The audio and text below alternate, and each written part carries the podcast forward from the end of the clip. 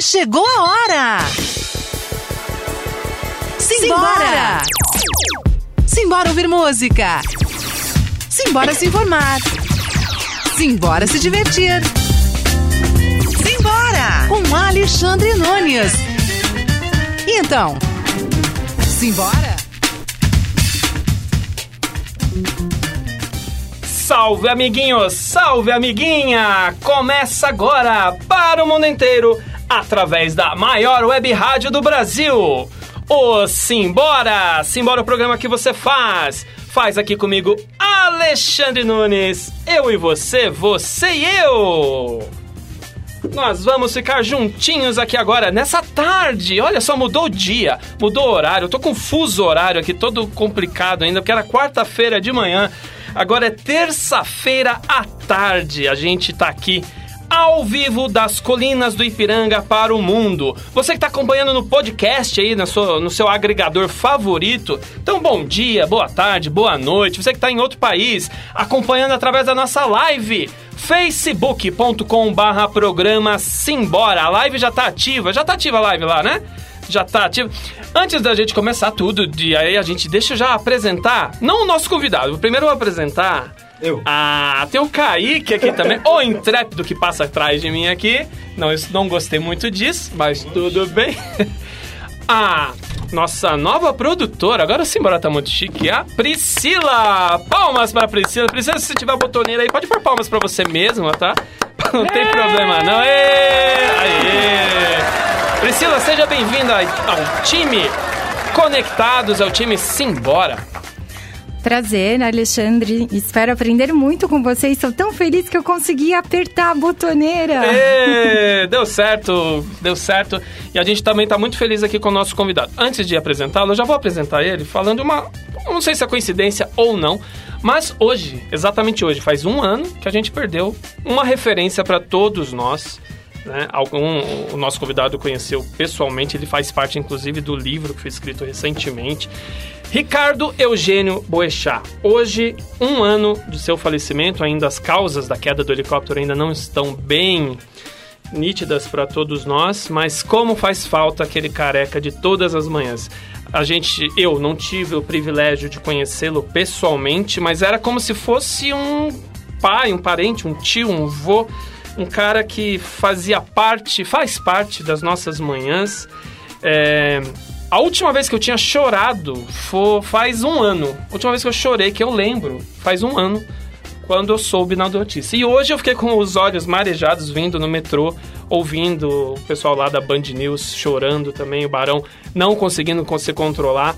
A gente lendo o livro aqui do Boechat, já li umas três vezes o livro que o, Ricardo, o Eduardo Barão e o Pablo Fernandes escreveram sobre causos. Inclusive o nosso convidado faz parte aqui.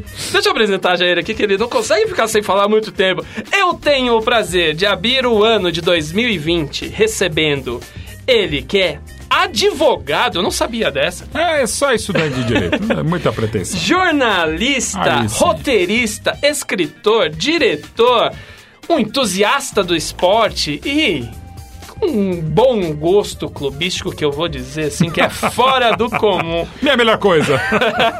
É com muito prazer que eu recebo aqui Mauro Betting. Boa tarde, Mauro. Boa tarde, meu meio xará Alexandre. Afinal, sou Mauro Alexandre, culpa da dona Lucila. Mauro Alexandre. É muito legal estar aqui com vocês na Rádio Web Conectado. Já estava devendo há muito tempo a visita, por conta de horários não dava. Hoje deu, quase que não dá, porque tinha uma reunião lá no Facebook. Patrões, obrigado pela liberação do esporte muito interativo, obrigado, e do Facebook também. A gente transmite Champions League. E eu até confesso que acabou de chegar mais uma coisa que você pode agregar aí, minha extensa capivara. Opa! Que é a locução do meu... Não é o meu primeiro papel, até porque eu tô meio que representando a mim mesmo, a minha voz. É num longa da Eliane Coster, grande diretora brasileira, que vai entrar em, já já em cartaz, o filme Meu Irmão. Tá pronto, da Eliane Coster, e eu faço um papo lá, eu não vou falar, não vou dar spoiler, mas não vai mudar absolutamente nada a minha participação. É uma honra, eu agradeço muito ao parceiro Rogério Zagallo, diretor da trilogia Primeiro Tempo, Intervalo e Segundo Tempo, que conta exatamente a construção, a mudança do, do Palestra Itália para Allianz Parque, hum. e é muito bacana, bacana, eu tive o, o privilégio de fazer umas coisas no locutor, eu, eu gravei, mas faz tanto tempo que eu gravei que eu já nem lembro bem o que é, mas é muito legal esse trabalho, meu irmão. E Alexandre, eu fico muito mais emocionado por estar aqui no Ipiranga, eu tô a um quarteirão de onde eu nasci. Olha eu só. Nasci, claro, num, num hospital, não era exatamente aqui, lá na Promatre, pertinho de onde eu trabalho hoje na Jovem Pan. E eu nasci aqui na Avenida Nazaré, onde hoje é uma, uma escola de inglês, a C N A, já foi a, a Wizard também. E aqui a travessa da rua onde a gente está, a Rua Dom Luiz Lasanha, onde nasceu a minha mãe, onde a primeira casa da minha mãe também foi aqui. O Padre Marquete, que está duas ruas aqui, é meu tio bisavô. Irmão tá da Madre, Madre Assunta. Ah, a gente precisa conversar muito. Meu então. pai estudou, estudou não, meu pai deu aula aqui no Instituto Cristóvão Colombo, que foi fundado exatamente pelo Padre Marquete, hoje servo de Deus, e pela irmã dele, a Madre Assunta, que é beata, né? E depois a família degringolou, né? Porque a gente tem dois de origem italiana, um servo de Deus e uma beata, e depois a família virou isso aqui. Então eu sou um filho de Ipiranga, com muito orgulho, com muita satisfação, com muito prazer, e com todo respeito à Moca, a outros bairros, Leblon, cidades maravilhosas, como próprio Rio de Janeiro, ouviram, não é do, da Moca, não ouviram do Leblon, ouviram de Ipiranga. ouviram então, do Ipiranga. Convenhamos, é sempre uma honra voltar, é uma alegria voltar, tenho vários parentes aqui ainda no bairro, não moro aqui desde mil novecentos e setenta e um, mas quando eu volto eu me sinto absolutamente em casa, ainda mais onde estamos aqui no estúdio da Rádio Web Conectados. É um prazer também tê-lo você aqui, e como a gente já conversou uma vez pelo telefone, eu trabalho, sou analista de comunicação uhum. no Instituto Cristóvão Colombo. Trabalho há quase vinte e um anos lá. Que demais. E aí a gente soube por conversas de ex-funcionários que seu pai já tinha trabalhado lá. Uhum. A gente procurou, revirou, até ontem a gente estava procurando algum registro. A gente ainda não encontrou do seu pai. Você não, você lembra o período que ele... Então, eu conversando com a minha mãe, Dona Lucila, quem de fato entendia de economia na casa do Joelmir Betting, ela mesmo não lembra porque ela ainda não o conhecia, mas algo em torno entre mil novecentos e cinquenta e oito e mil novecentos e cinquenta e nove, aliás, hum. talvez um pouquinho antes. Acho que entre cinquenta e sete e cinquenta e nove meu pai veio da cidade de Tambaú. E ele veio para cá também por conta de uma orientação religiosa. Ele era coroinha, depois é, secretário do padre Donizete, que acabou de virar beato, né, lá de Tambaú e de todo mundo, claro. E foi o padre Donizete quem fez a cabeça do meu pai para vir para São Paulo para estudar sociologia e entrar, como meu pai entrou na faculdade, e fazer comunicação, no caso, jornalismo, não como curso, que à época era incipiente, mas como meio de vida. E para tentar custear, não a faculdade, que era na U S P, mas a condição bastante modesta dele, como pessoa vinda da cidade de Tambaú, que é na região de São João da Boa Vista, aqui para São Paulo, ele tinha que fazer, trabalhar, o que desse. Ele trabalhou como professor do orfanato, e também trabalhava como revisor do Diário Popular, e logo conseguiu um emprego como repórter de O Esporte, que era repórter de esportivo, que era a grande paixão dele. Então foi entre cinquenta e oito e cinquenta e nove, e, e por uma coincidência ele conseguiu um emprego aqui, ele conseguiu passar num concurso e escolheu o Instituto Cristóvão Colombo exatamente por ser no Ipiranga, porque à época ele morava no Cambuci, então era o lugar mais próximo dele, e para ficar próximo também do Museu de Ipiranga, como estamos. E é coincidência porque foi um orfanato fundado por membros da minha família, mas o meu pai só foi conhecer a minha mãe num outro lugar que ele conseguiu um emprego, graças à carta de recomendação do padre Donizete, que era a Rádio nove de Julho, à época dirigida pelo Ângelo Zioni, que é o meu avô, pai da minha mãe. Ou seja, meu pai deu o golpe do baú, porque casou com o dono da rádio, com a filha do dono da rádio, né? Que era então produtora de um programa inesquecível, é, que não está do nível do nosso, que se chamava Bombons de Música para a Petizada. Diz, dizem eles, diziam meu pai, diz a minha mãe, que era um sucesso. Não sei aonde, mas enfim, eu, eu, eu, por isso que eu sou apaixonado por rádio. Eu sou filho do rádio. Você é filho a Rádio nove de Julho fez os meus pais se conhecerem. Você é filho do rádio e sobrinho tataraneto do Marquete, é isso? Do padre Marquete, que é que é o nome de rua aqui, que é exatamente que é, o fundador, é, é o fundador do Instituto. Foi uma história maravilhosa de vida, quem puder acompanhar, não vou ficar contando a dele e da Madre Assunta, mas se tem uma ideia, ele morreu com apenas vinte e seis anos, deixando uma obra maravilhosa, extraordinária, ajudando filhos de... de, de, de De, de, de órfãos, né? De, de, de filhos de oriundi, de italianos que chegaram aqui a São Paulo, e não só de italianos, mas de escravos recém-libertos. Então foi um trabalho maravilhoso que ele e a irmã, que ficou mais tempo, pôde fazer. Ele não pôde porque morreu com apenas vinte e seis anos, porque ele estava justamente cuidando das, de quem tinha tifo, que era uma doença terrível que matava, e ele confortava as pessoas, pegou tifo e morreu. Morreu com vinte e seis anos, salvando mais uma criança. Sem dúvida. Eu vou ler um trecho aqui do livro do meu amigo Eduardo Barão, para ilustrar um pouco essa, a parceria do Mauro com o Boechat, que a gente lembra um ano de falecimento. Perdeu? Eu também. Se juntassem Mauro Betting e Ricardo Boechat, alguém voltaria para casa sem alguma coisa. Perder ou esquecer para os dois era uma espécie de hobby.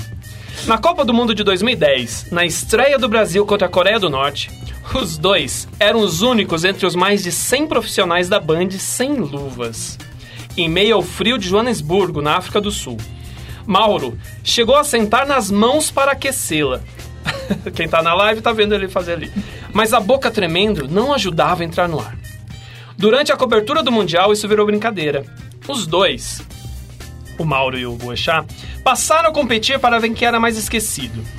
O filho do grande jornalista Alexandre Nunes, parceiro do Boechat por muito tempo no Jornal da Band, achou que venceria essa competição. Chupa, Boechat! Perdi ontem à noite aquele cartão de crédito pré-pago de viagem. Foi bem no caixa eletrônico. Boechat, per- Boechat perguntou, que horas? Ontem à noite? Chupa você, eu perdi ontem de manhã. E é, é mesmo. Tudo verdade, tudo verdade. A gente acho que ficou careca, ele mais eu menos, eu assumi de um lado, ele assumiu do outro, queridíssimo Ricardo Eugênio, porque a gente realmente a gente perdia tudo, cara, era impressionante, mas ele, o que ele perdia ele achava e achava muito mais, é tudo isso que você falou, tudo isso que a gente lamenta há um ano, até pelo carinho e apreço que ele tinha com meu pai e vice-versa, não ele, meu pai, Doce Verusca, a família, a minha mãe, o meu irmão, contato muito próximo, quando ele ia a Campos do Jordão ele ficava na casa da família, nossa, casa dos meus pais, e cara, e, e, e logo depois que meu pai partiu, há um pouco mais de sete anos, ele meio que me adotou em muitas coisas profissionais ali no Grupo Bandeirantes, quando eu quase saí em primeiro de agosto de dois mil e treze, ele na hora foi um dos primeiros, junto com Milton Neves e Neto, que viabilizaram a minha permanência até dois mil e quinze, falou, cara, vem pra BandNews, a gente vai dar um jeito e tal. E ele foi uma figura admirável. E você falou uma coisa que é fundamental e uma das coisas maravilhosas, apaixonantes do rádio, Alexandre, é exatamente isso. Mais do que qualquer outro veículo de comunicação, o rádio vai em qualquer veículo, vai pro banheiro, vai pra cama, vai pra sei lá pra onde, tá indo pelo espaço, tá indo pelos ares, mais do que entrar no ar, mas ele é um companheirão. O rádio, ele ouve mais do que a T V, que a internet, jornal, rádio, essas várias coisas que, graças a Deus, eu tenho o privilégio de fazer praticamente todas elas ainda hoje. É, o rádio, ele ouve. E sim, nós que falamos muito, eu falo pra cacete e tal, a gente precisa ouvir mais. Comunicação social, a gente tem um diploma de comunicador social. Então esse diploma, a gente tem que fazer comunicação e fazer o social. E não só o social de fazer oba-oba, não. É ouvir, é trocar, é respeitar, é debater e jamais sair bloqueando todo mundo em rede social. O jornalista que adora ficar mandando ver, tem que ouvir também. Que ouvir, que e saber. O rádio é um que nos faz ouvir. Por isso que é um privilégio estar aqui na Conectados Web. E, e, e cara, assim, a perda dele é muito grande. Como comunicador, não estou nem falando como amigo da família, mas é isso que você fala. E isso é das sensações maravilhosas, um dos grandes legados da pessoa, até mais do que o jornalista Ricardo Boechat. Ele fazia com que você tivesse uma intimidade monstro. Não é só porque ele passava o número do celular no ar, não é só porque ele quase sempre atendia a todo mundo, inclusive fora do ar, que é mais legal. Não vou ficar citando nomes aqui, que lamentavelmente alguns ídolos, até colegas e amigos queridos, mas que não são pessoas das mais confáceis para ser bem bonzinho, para passar um pano, como se fala hoje, para conviver. O Boechat não era, ainda mais gostoso você ter a companhia, e quem não teve a felicidade de ter a companhia do Boechat, ainda assim saiba que foi muito gostoso ouvi-lo, porque era como se realmente todo mundo fosse um amigo dele. Ele transformava qualquer estúdio de rádio e também televisão numa grande parceria, num grande boteco com ou sem álcool. Então deixava realmente, gente... tinha que apreciar com a moderação. Próximo. Um cara fantástico como o Ricardo Boechat, como diria o grande Faustão também, outro filho do rádio, tanto no pessoal quanto no profissional, grande Boechat. E o Boechat começou tarde no rádio, né? Sim, ele, então... Uma das lamentações dele é essa. Dele é essa, e muita gente... O rádio é cachaça, tá? Apareceu com moderação. E uma das coisas legais que vem na profissão, por exemplo, a gente tá gravando aqui, olha de quem chegou em mensagem de voz aqui. Olha, ó, tá pra vir aqui. É, não é mesmo? É, maravilhoso. Enrola, é, tem que ver, né? Enrola um pouco. Não, simplesmente o Divino Ademir da Guia, que a gente tá gravando uma... Um, fazendo um, vamos fazer um especial lá no Allianz Parque, com o novo gramado artificial... Deve ser na quinta-feira, estamos combinando aqui com o Divino. Então, uma das coisas maravilhosas do ofício desses meus quase trinta anos como jornalista esportivo é poder ter a convivência, a alegria de ter a convivência, não é para ser amigo, mas ter a convivência amistosa com grandes ídolos que viram amigos queridos, como, por exemplo, Ademir da Guia e outros tantos. Tá aí. Esse é Mauro Betting, que está aqui com a gente na Rádio Conectados, na estreia do novo horário do Simbora. Agora, toda terça, três e meia da tarde. Não esqueça, marque na sua agenda. Quer mandar perguntas para o Mauro Betting? Tem lá na nossa live, facebook ponto com barra programa simbora. Tem o nosso WhatsApp, que é o onze, vinte e sessenta e um, sessenta e dois cinquenta e sete. Como é que você sabe o número do WhatsApp, Alexandre? Eu sei que tá escrito aqui, mas... É, mas daqui eu não enxergo. Mas... Taparabeira eu enxergo em qualquer lugar. É por isso que eu falo muito da pataquada no futebol. Eu não enxergo o jogo, imagino, né? É. É, cara, porque ninguém mais sabe o número desse telefone. Eu sei da minha mulher, não me pergunte dos meus cinco filhos se eu sei. Uau! Ô, Mauro, eu, eu subverto a ordem. Priscila também vai aprendendo que... A eu, ordem eu é pra não ser cumprida. Você falou de haters, né? No caso isso. do Boechat, de, né? Você tem muitos... Cara, você sabe que eu até já fiz alguns cursinhos ou media trainings para pessoas para lidar com os tais haters, né? Eu, é só eu observar minha, minha refrega de, quase que diária. Cara, eu não bloqueio ninguém, nem silencio. É, tem até um cara que talvez eu venha processar porque ele foi muito baixo e, e, e, e enfim, mas, mas eu, eu não bloqueio, eu, eu brinco falando sério que muitos coleguinhas parecem querer trabalhar ainda nas organizações Block, de Atolfo Block, que ele tava revista Manchete, T V, Rádio Manchete, porque você sai bloqueando, você não consegue nem falar oi. Gente, é fundamental respeitar, dialogar, debater, ah. se comunicar. É, o que fazer com o hater? Às vezes responder na medalhinha, é, não xingando, mas eu chamo, eu estou tentando popularizar o termo apedeuta, misólogo, a inópia intelectual, desperdício de carbono, porque os caras chegam chutando, ah, mas você não tem que responder quem te trata mal. Cara, de repente o cara acha que eu estou tratando mal, porque sim, eu sei que às vezes é a função básica dele na sociedade é ser hater. Mas, cara, quem disse que eu sei mais que ele? Quem disse que eu não posso debater com ele ainda que ele venha xingando, chutando? Às vezes, um, um, um, por exemplo, até falando do meu pai, uma coisa que, principalmente os que mais me criticam são os palmeirenses, né? É, porque sabe que eu sou palmeirense, quero que eu seja porta-berro da torcida, eu não sou. Porta-voz daqui em Bancada também não. Aí eles contam uma coisa, apostar. Vi vários textos sobre o Corinthians, Flamengo agora, esse time maravilhoso, São Paulo, enfim, que seja, pensar, ah, teu pai deve estar se revirando no túmulo. Eu falo, nossa, não, porque ele foi cremado.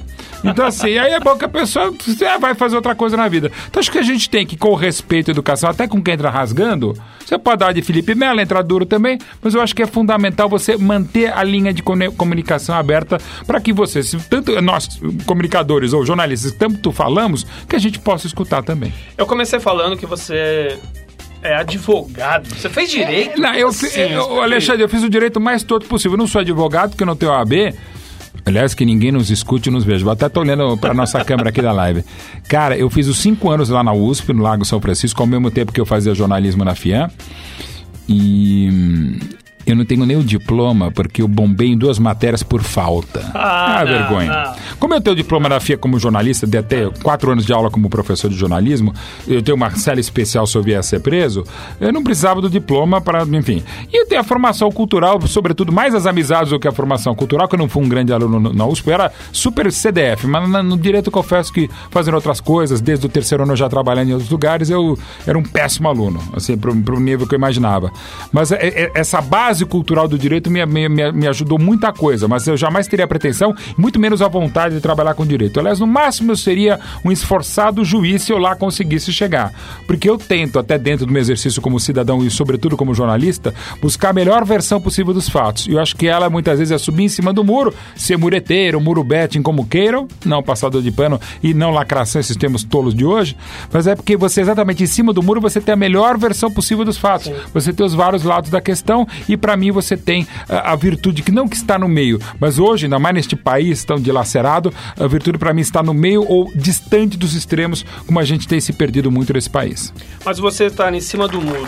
Ó, oh, palmas. Muito obrigado, eu mereço. Não, pensando bem, eu mereço. Vai, uh! Okay. Daqui a pouco tem vaia também, não tem é, problema não. Tem, não. Tem, tem, tem, tem, tem. É uma democracia também. Tem que falar e tem que ouvir. Você nunca escondeu, até onde você sabe, o seu time. Sim, sou Palmeiras. Aqui na Itália, na Itália eu sou Palestra. Na Itália você é Palestra. No resto do, do mundo eu sou Palmeiras. Isso te fechou portas de alguma forma? Que eu saiba, pode ter feito um ou outro lugar que... é... dá uma travada, mas, por exemplo, já trabalhei em grupos que você, na época, ainda mais, você não podia falar qual era o, teu, o seu time.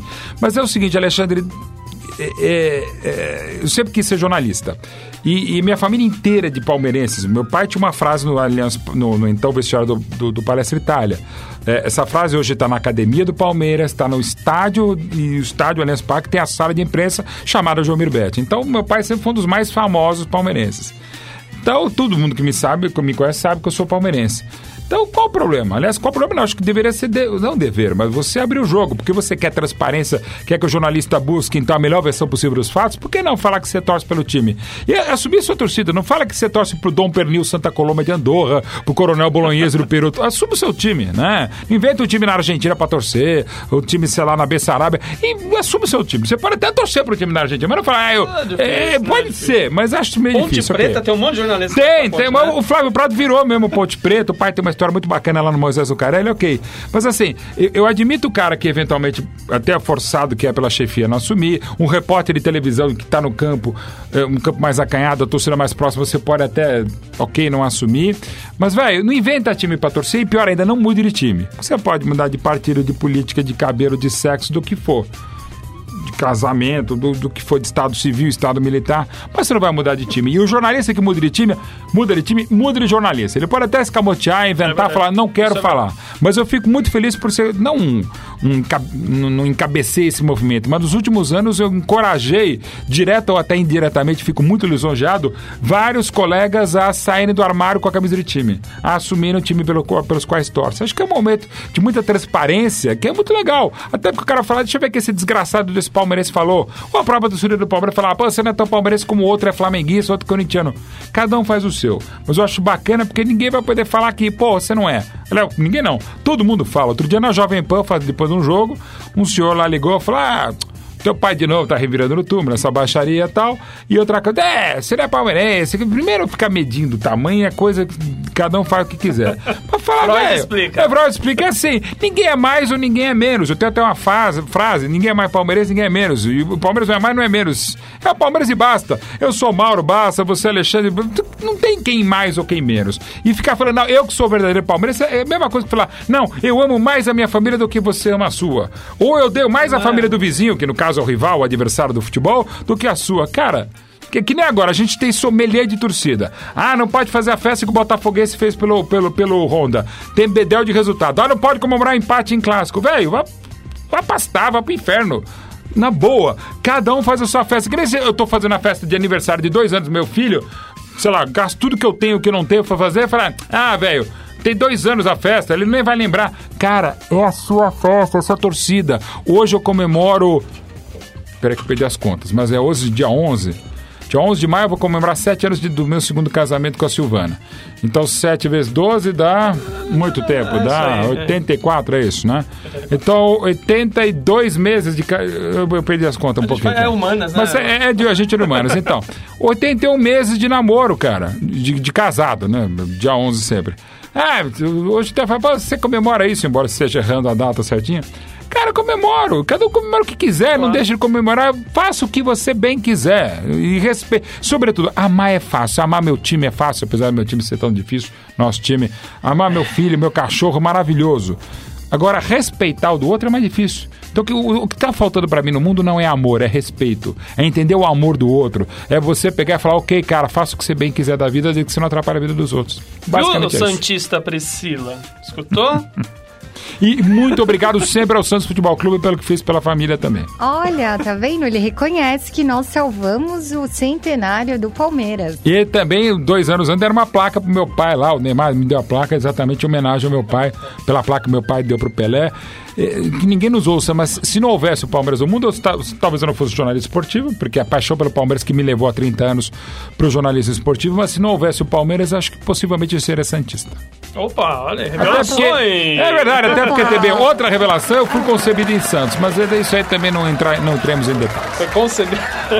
Ninguém quer saber. Ninguém, ninguém quer saber, eu também não quero saber. Detalhes. Bom, da minha depois concepção. Dessa, vamos ouvir uma música? Vamos, lembrando Opa. que a playlist sempre é feita pelos convidados, e o Mauro não foi diferente. Vamos ver uma da, da playlist do Mauro e a gente volta. Vocês estão vendo que tem bastante coisa, bastante papo, mas não é só Palmeiras não, viu, gente? Tem palestra, é, tem Palmeiras, áreas, é palestra, tem um monte de coisa. Tem um monte de coisa pra falar. Simbora ver música, a gente volta já.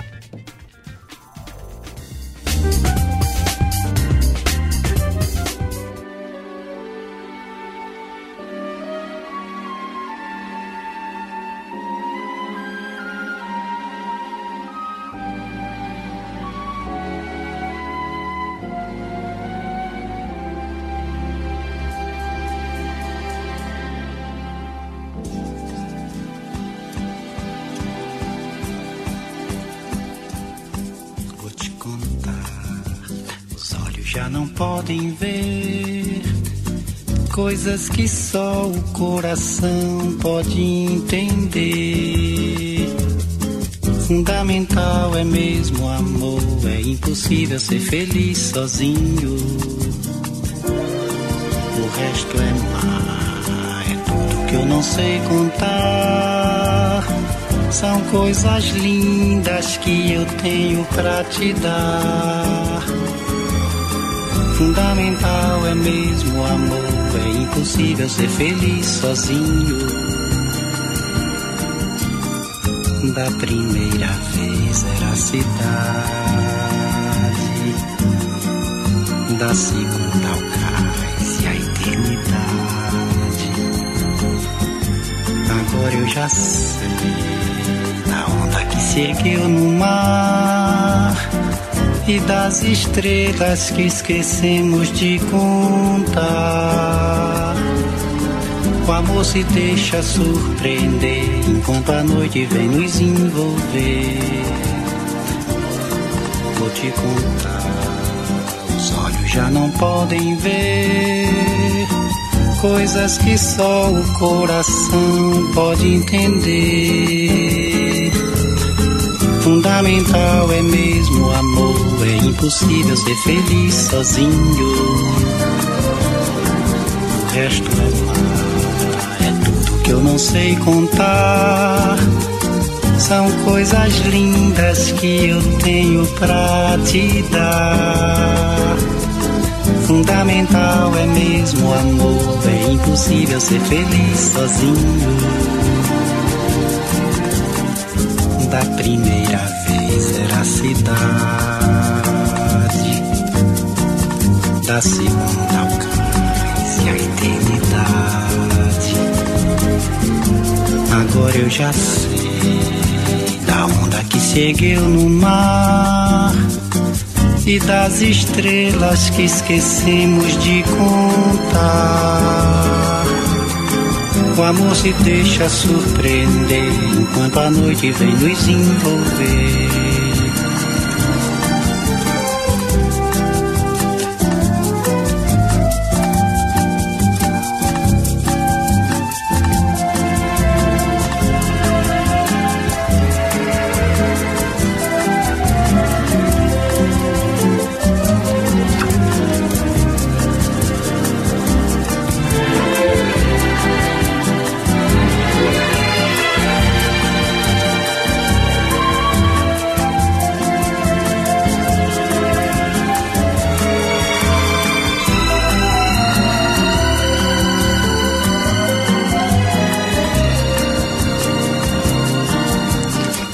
Da primeira vez era a cidade, da segunda ao cais e a eternidade. Agora eu já sei da onda que se ergueu no mar e das estrelas que esquecemos de contar. O amor se deixa surpreender enquanto a noite vem nos envolver.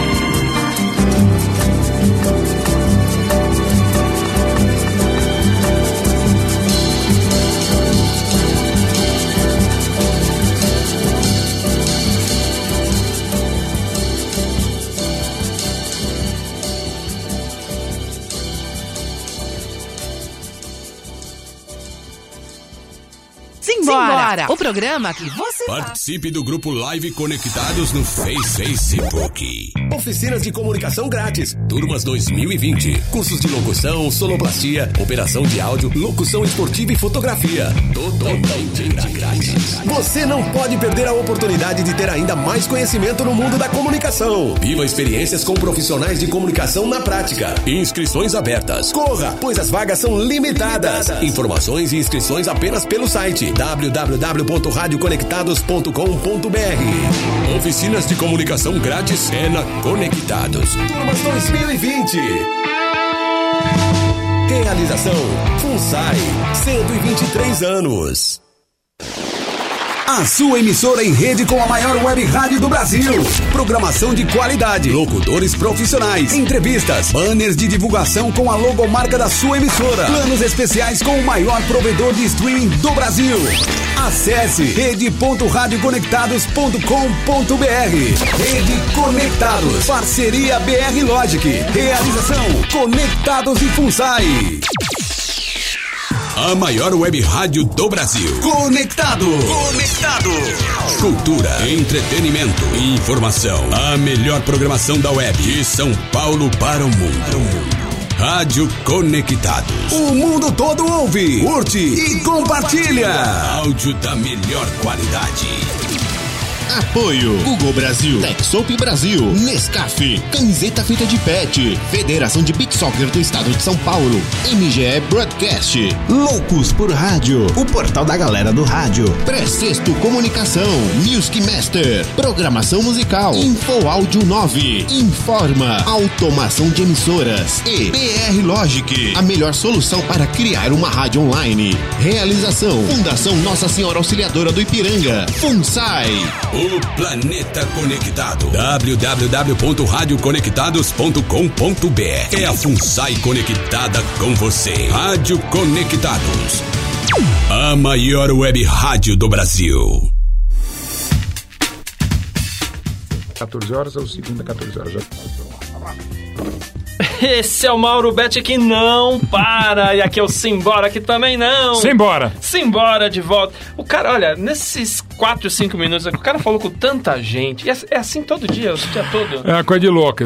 É, porque assim, tem Jovem Pan, tem Esporte Interativo T N T, Turner, tem os meus blogs, o Esporte Interativo, é, do U O L, do, estamos conversando ainda, o nosso Palestra, que é um projeto que eu toco, tem a ver com Parmeira, claro. Estou escrevendo dez ou onze livros. é, tô finalizando um documentário, planejando uma série de T V, na verdade duas que podem vir a ser três, dependendo da outra campanha, até essa campanha do Põe a vinte e quatro que eu tô, tô vestindo a camisa. Estamos conversando de outro assunto aqui que a gente vai tentar ajudar também, e fora as obrigações de pai de dois, mais três, meus três enteados que são meus filhotes, por respeito ao pai deles, mas é como se fossem filhos. Minha maravilhosa mulher, minha maravilhosa mãe, mora pertinho, meu irmão mora longe, mora nos Estados Unidos hoje e tal. Ele mora pelo mundo, né? Que ele mora para em casa também, trabalha com aviação. E, enfim, a gente tem que fazer, mas é assim. Quando a gente, tra- velho, quando a gente trabalha com prazer e com que, com o que a gente gosta, é cansa menos. A gente vai falar nisso daqui a pouco, mas antes vamos dar voz a quem nos ouve. Nossos ouvintes estão mandando perguntas aí, Pri? Sim, tem várias perguntas. Eu selecionei aqui do vamos Ivan fazer. Arantes. Ele é São Paulino, diz que apesar de você ser palmeirense, sabe, Mauro? Ele admira o seu trabalho. O Ivan, ele quer saber, é, na sua opinião, se o Diniz vai dar certo no São Paulo. Não. Ivan, olha, eu gosto muito do Diniz, gosto de quem sai fora da caixinha em muitas coisas, embora o sair fora da caixinha, fazer diferente, no fundo, é resgatar uma essência do futebol brasileiro, futebol bem jogado, bem trabalhado, de passe, de posse, mas ele não tem sido feliz. No Atlético não foi, ao deixar, deixou um baita trabalho para o Thiago Nunes ganhar quase tudo. No Fluminense ele não tinha muita coisa a fazer, mas no São Paulo ele tem elenco. O problema é que se voltasse agora o Tele Santana saudoso, o Tele Mestre, Tele ao Morumbi, junto com o Rossepói, junto com grandes nomes da história do São Paulo como treinador, e viesse mais uma, o Guardiola, o saudoso Rinos Mitchells, ainda assim teria dificuldades, que o São Paulo muda o tempo todo o time, tem um bom elenco, tem gastos muito grandes, dificuldades até inclusive para honrá-los, para pagá-los, mas assim, está naquela zica que infelicitou o Corinthians por vinte e dois anos, o Palmeiras por dezesseis, estou dizendo que o São Paulo vai ficar dezesseis, vinte e dois, pode ficar menos, enfim, são outros campeonatos, outra época, mas o São Paulo tão bem acostumado e acostumando seu torcedor desde a sua fundação em trinta, de ser na média o clube brasileiro com o maior número de conquistas, vivendo esse período sem títulos de doze para cá, velho, ele fica com uma pressão absurda. Então dá tudo absolutamente errado, faz as coisas certas, dão errado, as coisas que podiam dar errado dão ainda pior. Então tá tudo muito complicado. E o Diniz pode ser tragado até pela nossa impaciência. Não é só no Morumbi, é no futebol brasileiro como um todo, com treinadores. A gente não dá tempo a eles, embora alguns você dê e não vai virar muita coisa também.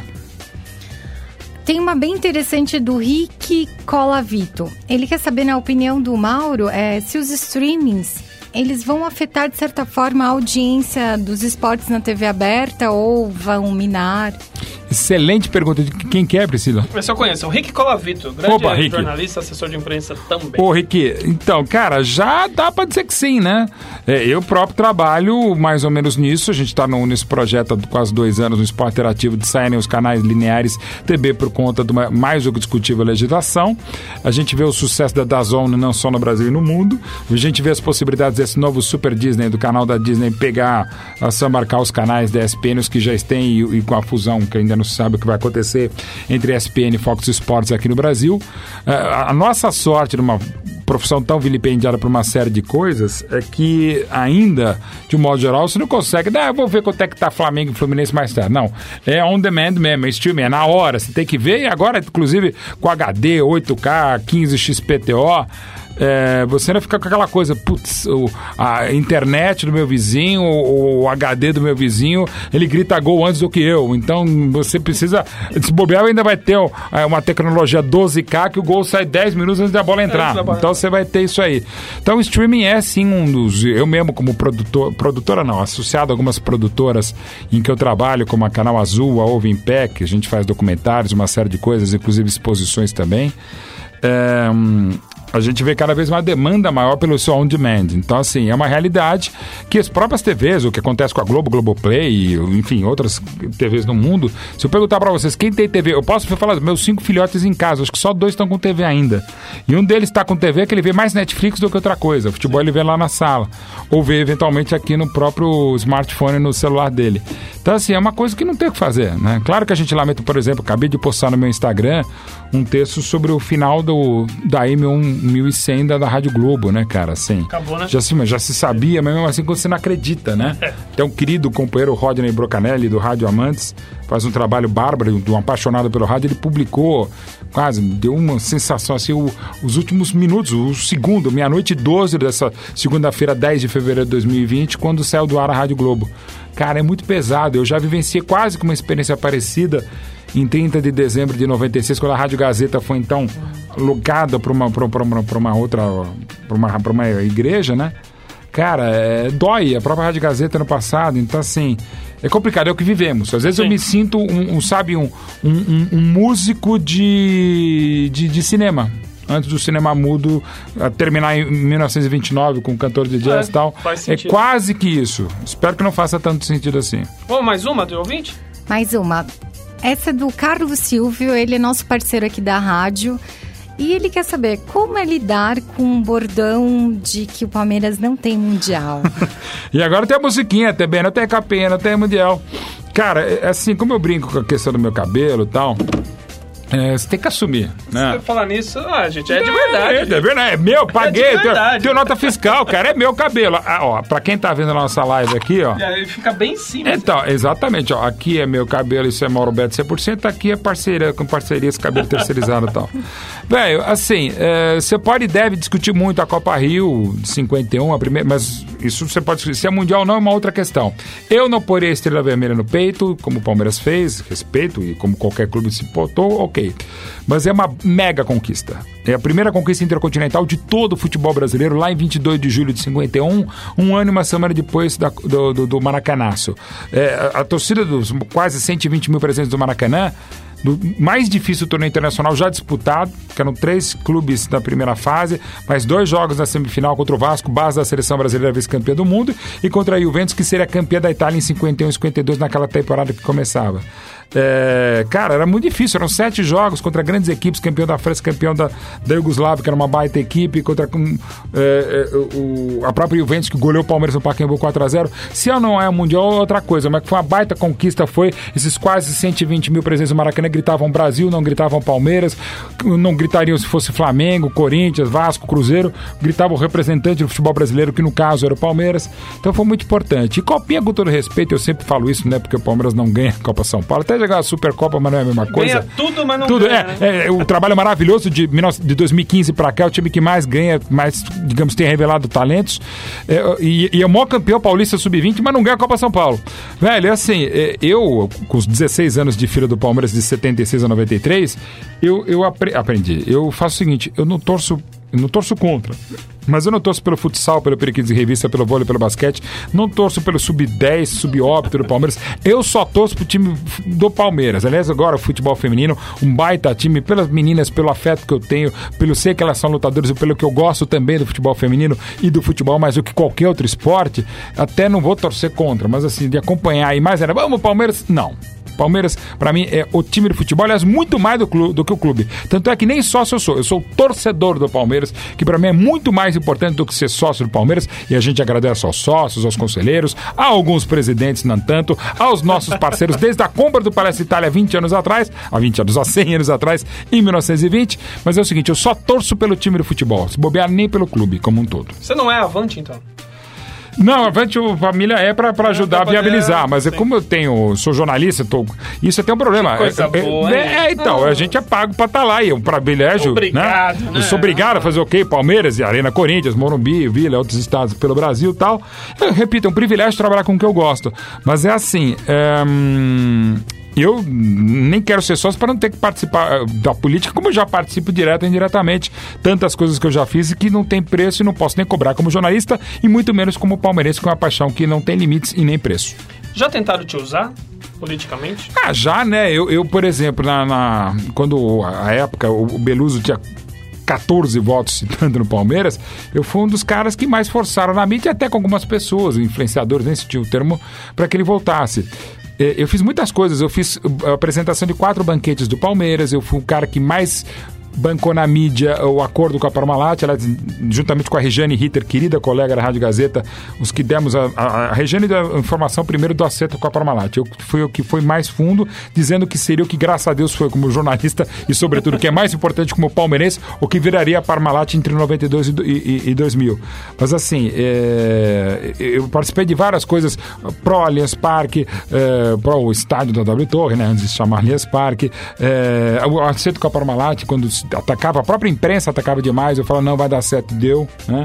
Uh, várias coisas assim, mas se, uh, aí, muita gente fala, ah, você usa o Palmeiras pra ganhar dinheiro com venda, venda do D V D, dirigindo filme, uh, lançando nove livros do Palmeiras e de palmeirenses, dos meus dezoito inscritos. Sim, eu ganhei dinheiro, pagos pela produtora, pela editora, mas não cobrei um centavo do Palmeiras. Aliás, não cobrei mesmo. Todos esses quatro banquetes que eu fiz, mais a festa do Centenário na Praça da Sé, eu não cobrei nada. Porque não se pode cobrar uma paixão. E, e ao não cobrar, não deixei que algum outro profissional pudesse cobrar. Tá. Todos esses livros eu pago os royalties devidos. A gente já deu muito dinheiro ao Palmeiras pelos royalties devidos e, e daria até mais se eu, assim possível fosse. E até um dos livros eu fiz absolutamente de graça mesmo. Até a parte da editora eu não cobrei, porque senão o livro não sairia. E para poder viabilizar em menos de três semanas o livro, eu falei, não, não, não quero nada pelo livro. Eu só quero publicar o livro de um Palmeiras campeão. E, e, e então assim, eu, quando alguém vem falar que eu ganho dinheiro com D V D, ganho, que eu ganho dinheiro com direção de filme, ganho, com exposição, ganho, mas é dinheiro do parceiro. E esse produto dá dinheiro para o Palmeiras, dinheiro em espécie, além de algo incalculável e mensurável, que é exatamente o conhecimento Uau. E a permanência histórica de tantos feitos e tantas glórias do Palmeiras. Financeiramente falando, livro compensa? Cara, então, um deles, eh, juntamente com o Universo dos Livros, foi o, o do São Marcos, a gente lançou em doze, eu Nunca Fui Santo. Foi, durante duas semanas, o livro mais vendido do Brasil em não ficção. Embora tivesse umas histórias de ficção, né, Marcão? E foi um maior lançamento, então, de livros do Brasil, né? A época, em qualquer área, foi em agosto de dois mil e doze, quase nove mil pessoas no Shopping Dourado. Foi uma loucura. Assim, aí deu muito dinheiro. Né? Uh, outros livros também, eu fiz um, uma outra autobiografia que eu fiz também com o Universo dos Livros, é do pai e filho Neymar, pai Neymar Júnior, deu muito dinheiro e, não, deu dinheiro para a editora, não fiz um, até porque a gente entrou também faltando menos de um mês para fazer o livro, deu uma, uma força juntamente com o queridíssimo colega Ivan Moré. Uh, é um livro que tem, acho que é, foi lançado em mais de vinte línguas diferentes, não só vinte países. Então, assim, dá dinheiro, mas você não vai fazer livros, como eu estou fazendo ainda mais dez livros, estou escrevendo, pensando em ganhar dinheiro. Não é por aí, não. Os filmes mesmo são bem legais, é um negócio que eu jamais imaginei ter a pretensão de dirigir documentários, um da Seleção Brasileira e três filmes do Palmeiras e outros mais. Jamais imaginei ser comentarista do videogame P E S desde dois mil e dez, né? Nem sei jogar, mas comento, tem uma geração que me conhece só do videogame P E S da Konami do que de outras coisas, mas assim, é, não é, algumas coisas, não vou dizer que eu ganho mal, não é isso. Até para um país tão injusto socialmente como o Brasil, eu, eu ganho bem. Só que pensar tantas coisas que eu fiz, eu não tô querendo mais confete, mas se puder mais dinheiro, beleza, viu, chefes? É, eu, é, eu trabalho pra cacete, mas repito, trabalho com o que eu gosto. Aí fica muito mais isso fácil. Isso ajuda muito, né?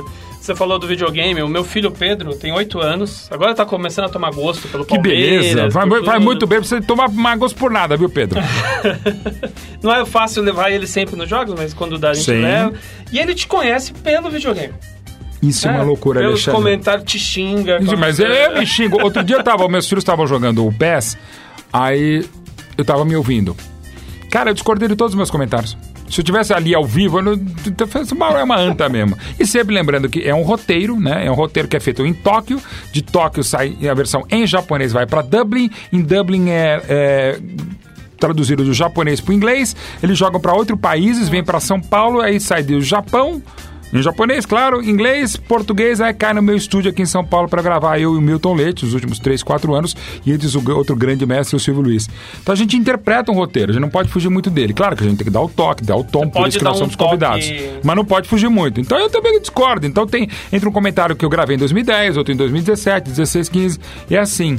E cara, é fascinante, é muito legal, era para ser um ano, já são dez, eu fico absolutamente abismado e muito satisfeito e sempre agradecido demais a todos vocês que jogam e a todos vocês que são cornetados por este mala que vos fala.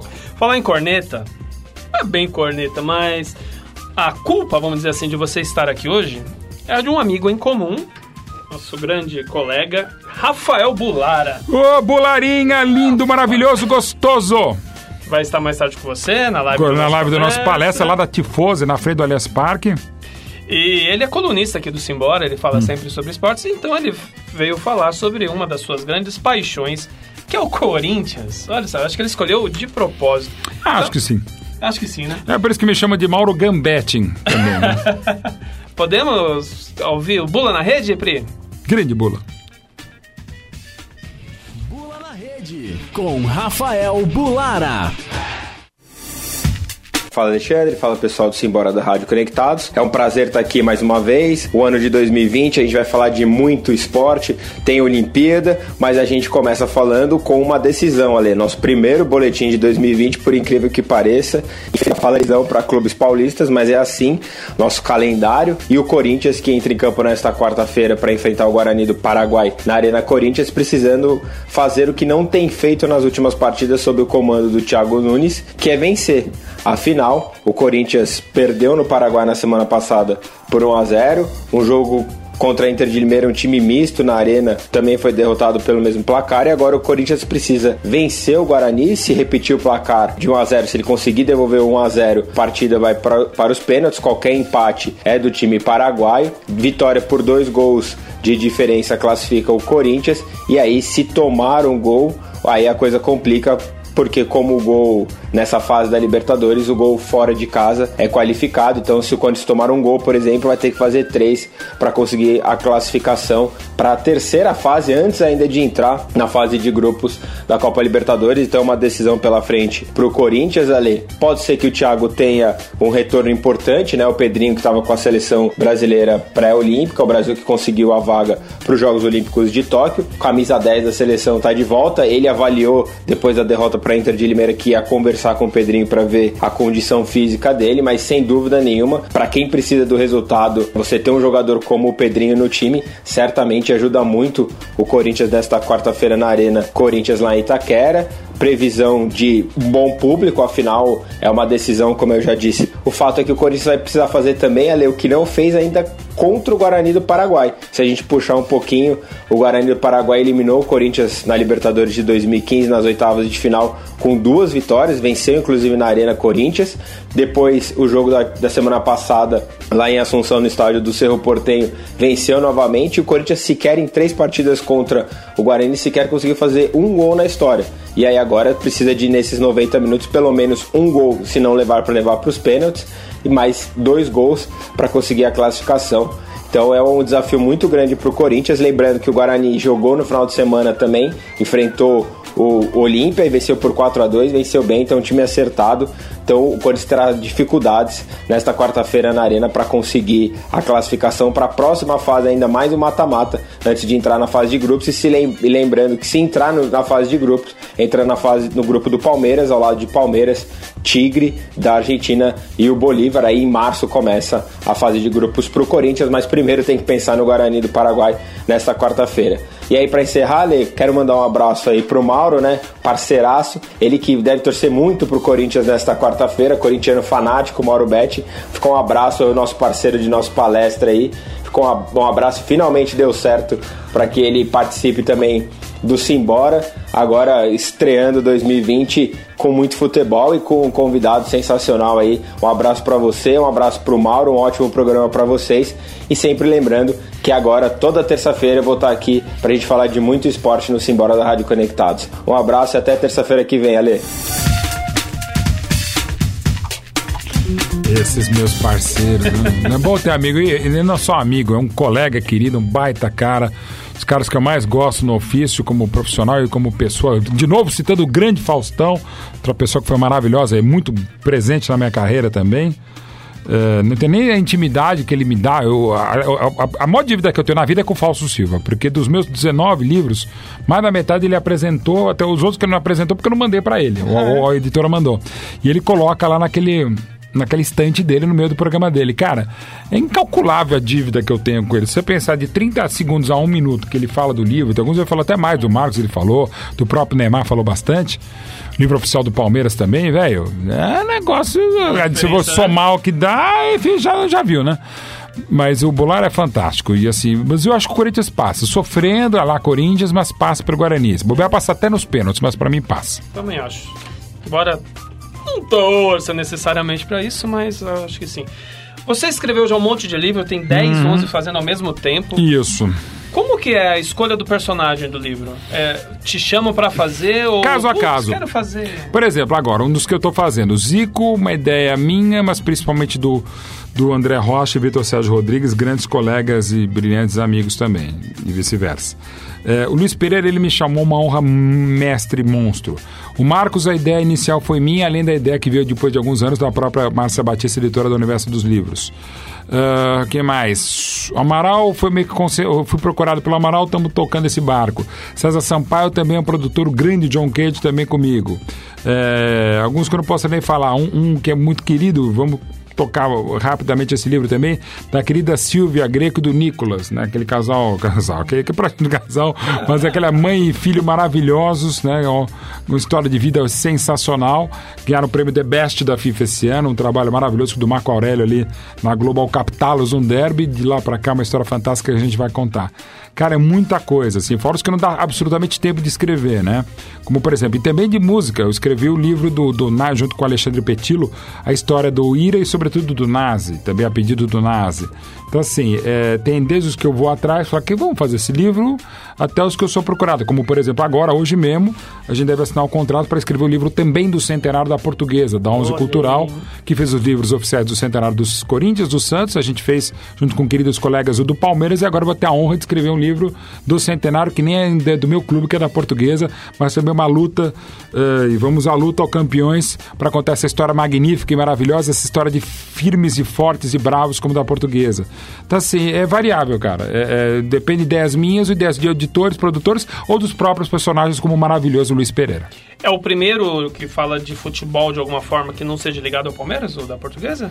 Não. Tem não. O do Neymar, tem ah, o do... Neymar, falar, Neymar, do Flamengo de oitenta e um, que é o maior time que eu vi no Brasil, e esse Flamengo de dois mil e dezenove é um deles.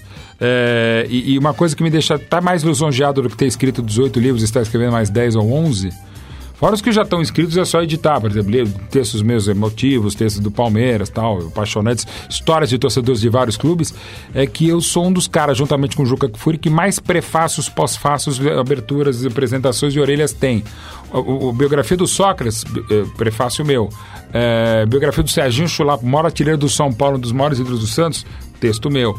Assim, é, livros do Cruzeiro, Vasco, Botafogo, livro do, do, do Centenário do General Severiano, o único botafoguense que escreveu, eu. Livro do Corinthians oficial da Conquista da Libertadores, tinha texto meio do P V C. Então, assim, é, eu fico muito lisonjeado, isso me lisonjeia, muito. Sim. Convite de escrever, Alguns até falaram, eu quero escrever esse prefácio. e, e, cara, e de livros que são do... Pô, Conquista da Libertadores do Corinthians, né? Sócrates, monstro, querido amigo, ídolo, graças a Deus, e colega por um tempo também. Então, assim, é, é, puxa, nunca imaginaria escrever desses ídolos do meu clube, imagina de ídolos fantásticos, ter sido um dos curadores do Museu Pelé, eu sou o narrador da, da, da exposição da Quatro Copas e um Rei, eu sou o curador do Museu da Seleção Brasileira lá no Rio de Janeiro. Cara, eu mereço os aplausos, porque assim, aí sendo cabotina, afinal sou jornalista esportivo, a gente tem que ser meio metido, prepotente, arrogante, jactante, mas cara, é, tem que ser, é, tem que ser não, infelizmente parece que é, né? Parece que a grande maioria é, né? Mas enfim, não, não, não seja, né? E até pegando o próprio exemplo do Pelé, se o Pelé, que é o Pelé das pessoas, o Pelé de tudo, e o próprio Pelé do futebol atende a todo mundo, e o Zico é outro cara que também, porque um bando de Zé Mané não pode ser minimamente, pô, tira uma foto, faz uma selfie, e quando você fica deitado, fala, pode fazer deitado, você deita no chão também. Pode em tirar breve, selfie. Fotos no nosso Instagram. Teremos essas imagens aí, né, Datena? Arroba programa Simbora, você vai ver o Mauro Betting deitado. Ah, com... pediram agora, eu posso tirar deitado? Eu peguei, deitei, ué. O cara deitou na frente. Eu sou o cara literal, pede pra mim, eu faço. Opa, então vai pensando aí, Priscila, o que, que a gente pode pedir daqui a pouco? Menos para... cantar, porque eu adoraria cantar, quem canta bem é meu caçula Gabriel, aliás, parabéns pra ele, tá começando agora no jornalismo. Opa. Parabéns aos meus sentimentos, não sei. É. Tô começando na tá, faculdade. Tá, né? E meu mais velho faz cinema, ou seja, tudo. Mesma seu coisa. Primeiro contato com o jornalismo foi por conta do seu pai? Meu pai e minha mãe, porque meu avô, como eu já disse, o diretor da Rádio nove de Julho, era advogado, mas fazia trabalho jornalístico, sobretudo de filatelia, além de dirigir a Rádio nove de Julho. Minha mãe foi produtora também. A irmã dela, Cecília Zione, mãe do Eric Betting, também jornalista, da Graziela Betting, também jornalista. A Graziela casada com o jornalista Vico Iazzi, editor e um dos apresentadores do Globo Rural. Ele apresenta junto com a Ellen Martins, que é a mãe dos meus filhos. Você já viu, aí tem avô, neto, sobrinho, mãe dos meus tem filhos. Tem muito é... como... Não... Ô, raça desgraçada, tem uns quarenta... E quem é jornalista na família casa com jornalista, quem não é também casa, meu Deus.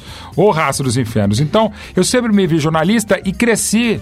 As primeiras imagens que eu tenho que eu lembro, de cinco, seis anos de idade. Meu pai estava começando na Rádio Jovem Pan, já fazia T V na T V Record, quando eu me lembro, já trabalhava desde mil novecentos e setenta, no primeiro trabalho dele, foi a primeira noite da T V Gazeta aqui em São Paulo. Então eu cresci com meu pai fazendo televisão, mas agora, hoje, com Maquininha dos Infernos, que é essa aqui, você pega, joga no YouTube, as pessoas que nem os mais jovens não sabem nem o que é televisão, é, você está vendo a imagem o tempo inteiro.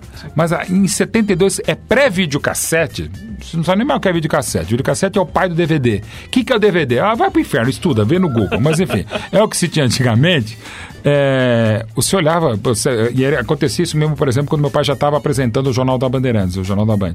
Sei lá, se não me engano, saía o James West, que é um seriado também dos anos sessenta, muito legal, e entrava o telejornal do meu pai, o meu pai saía e entrava o James West, eu não lembro a ordem.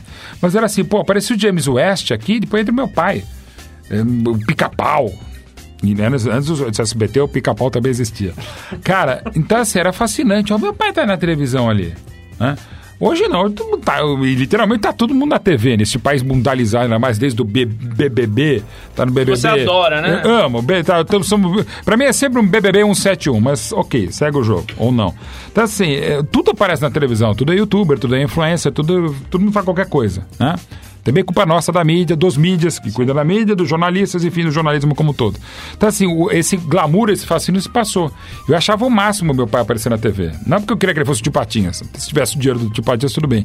Mas olha que demais. E achava o máximo também meu pai ser algo que não existia na época, mas ele já era, que era um multimídia. Tá. Eu acho que até por isso que eu tento... tento fazer as coisas, não é que eu faço, mas eu sou um fazedor, por isso que eu falo. Eu faço livro, faço filme, faço... Agora mesmo estou vendo aqui um evento aqui...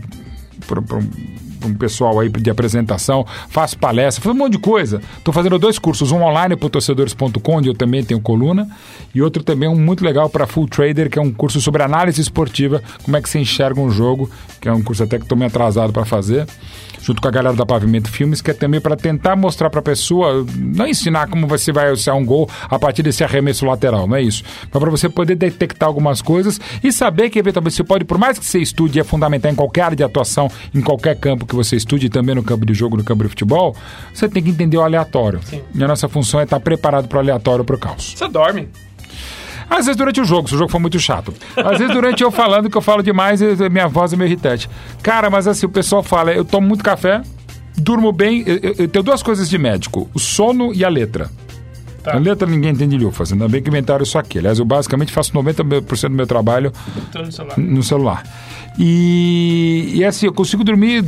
Uma vez na Band, ainda, que transmissão do Campeonato Espanhol, eu estava morto no primeiro tempo. trinta minutos, veio um cara aqui na orientação e falou: Mauro, você está dormindo? Fala, aí, naquela intercomunicação, cara, tô. Fala o seguinte: no intervalo, não me chama para fazer o comentário de uns cinquenta segundos sobre o jogo, bota qualquer coisa no ar, Tech Pix, sei lá. Deixa eu dormir. E até lembrando do hoje do nosso saudoso Ricardo Boechat, eu dormi. Na época a gente fazia os jogos na Band, do Campeonato Espanhol, é, no mesmo estúdio que se fazia o Jornal da Band. E também onde fazia o da Atena. Mas era no sábado à tarde, sei lá, não tinha o programa do da Atena no Brasil Urgente. Então o que aconteceu? Acabou o intervalo, eu fui, peguei a cadeira onde meu pai fazia o telejornal e o Boechat fazia, apresentava também. Juntei as duas, fiz uma caminha, dormi treze minutos no celular, na, no alarme. Na hora que ligou, porra, parecia a Ivete Sangalo num sábado de carnaval em cima do trio elétrico. Foi o suficiente pra você? Cara, pra mim basta, mas eu, realmente eu sou de dormir pouco. Durmo no ar mesmo, depende do jogo. Se, eu, se o jogo é chato, eu durmo. Ponte Palme- e Palmeiras domingo? É, é boa, cara. Menos, né? Mas, é, mas eu... não, eu duro que agora, exatamente. Duro não, mas faz parte, né? Uma das grandes reinvenções que é e um privilégio, um aprendizado, trabalhar na Jovem Pan, no grupo Jovem Pan. Há muito tempo a Jovem Pan tem a camerinha lá mostrando a gente. Uhum. E o pessoal, o torcedor do Palmeiras, me enche o saco também por isso. Pô, você não mexe nem a orelha quando sai um gol. Cara, desses trinta anos como jornalista esportivo, eu não preciso comemorar, não sou pago pra ser jornalista. Quer dizer, não sou pago pra ser torcedor, eu sou pago pra ser jornalista, né? Não precisa ficar comemorando. Se o Vampeta, que é um show maravilhoso, comemora outro, se outro fica puto quando toma um gol do time, ok. Mas você vai olhar a mesma cara de pastel ou de risole minha quando sai gol do Palmeiras ou quando o Palmeiras toma gol. Não tem problema, porque eu não sou pago pra e isso. É sempre assim. E é sempre assim, mesmo quando não era. Agora, quando eu não tô trabalhando, quando eu consigo ir ao jogo, ou tô vendo, sei lá, em casa pela T V, ou ouvindo pelo rádio, cara, eu faço festa. Mas no ar eu não vou ficar torcendo, cara. Ah, você finge. Não, eu tô até uma segurada. Às vezes eu brinco com o narrador, Nilson César berra aqui, eu faço assim e tal. Mas, cara, eu não sou obrigado a pagar. E, e, e só pra assistir. Então, por exemplo, às vezes tem jogo à tarde, outro dia mesmo, eu, eu já desenvolvi, acho que até em missa, o, o bocejar é, de boca fechada. E bocejar é uma coisa maluca, né? Se você bocejar ou falar a palavra bocejar, você fica já com vontade. vontade né? Quer ver? Viu? Tá vindo.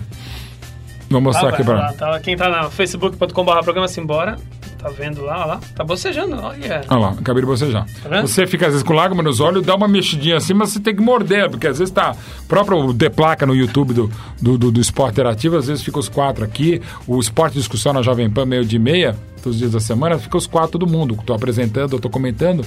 Cara, tá lá a câmera lá e você tá falando e fica você lá. Então, é um prato cheio pra você é difícil, pra printar, né? Virar meme, é. GIF e tal, então fica lá, né? Vocês ficam mais presos por conta dessas câmeras? Cara, eu fico, eu sorri, eu sorri o cara, opa, sorri o caramba, perdão, sorri o caramba, você tá um saco cheio todo o tempo. E, e, e no Esporte Interativo, até deu uma polêmica no passado, no jogo Palmeiras Internacional no Allianz Parque. Velho, é, eu, sou, eu sou o cara de, de narração mais, mais exposto, porque tem a camerinha nos jogos da Champions, do Facebook, ou da T N T, da Nations League, do Brasileirão. Agora o Facebook também, jogos de quinta-feira também passam no Facebook do Esporte Interativo dos clubes. Cara, tem sempre uma camerinha dessa no ar. Então, na Jovem Pan, todo programa que eu faço tem camerinha. Agora a gente tem que fazer a maquiagem no Panflix, que é maravilhoso, a Jovem Pan. Para entrar no Jornal da Manhã, tem que fazer maquiagem. Então, eu faço maquiagem para rádio e para T V. Às vezes é bom.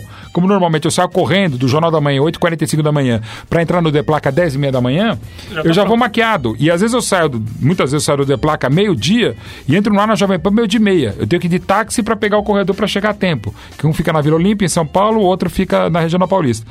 E aí, cara, eu fico o tempo inteiro lá. E às vezes eu tenho que aproveitar o intervalo para ir ao banheiro, porque tá desde as dez e quinze da manhã eu não consigo ir ao banheiro. Vou conseguir ir ao banheiro meio-dia e quarenta e cinco na Jovem Pan. Então assim, é eu tô exposto loucura, na hein? transmissão da Jovem Pan, tô exposto na transmissão do Facebook, do Esporte Interativo, da T N T, do canal Space.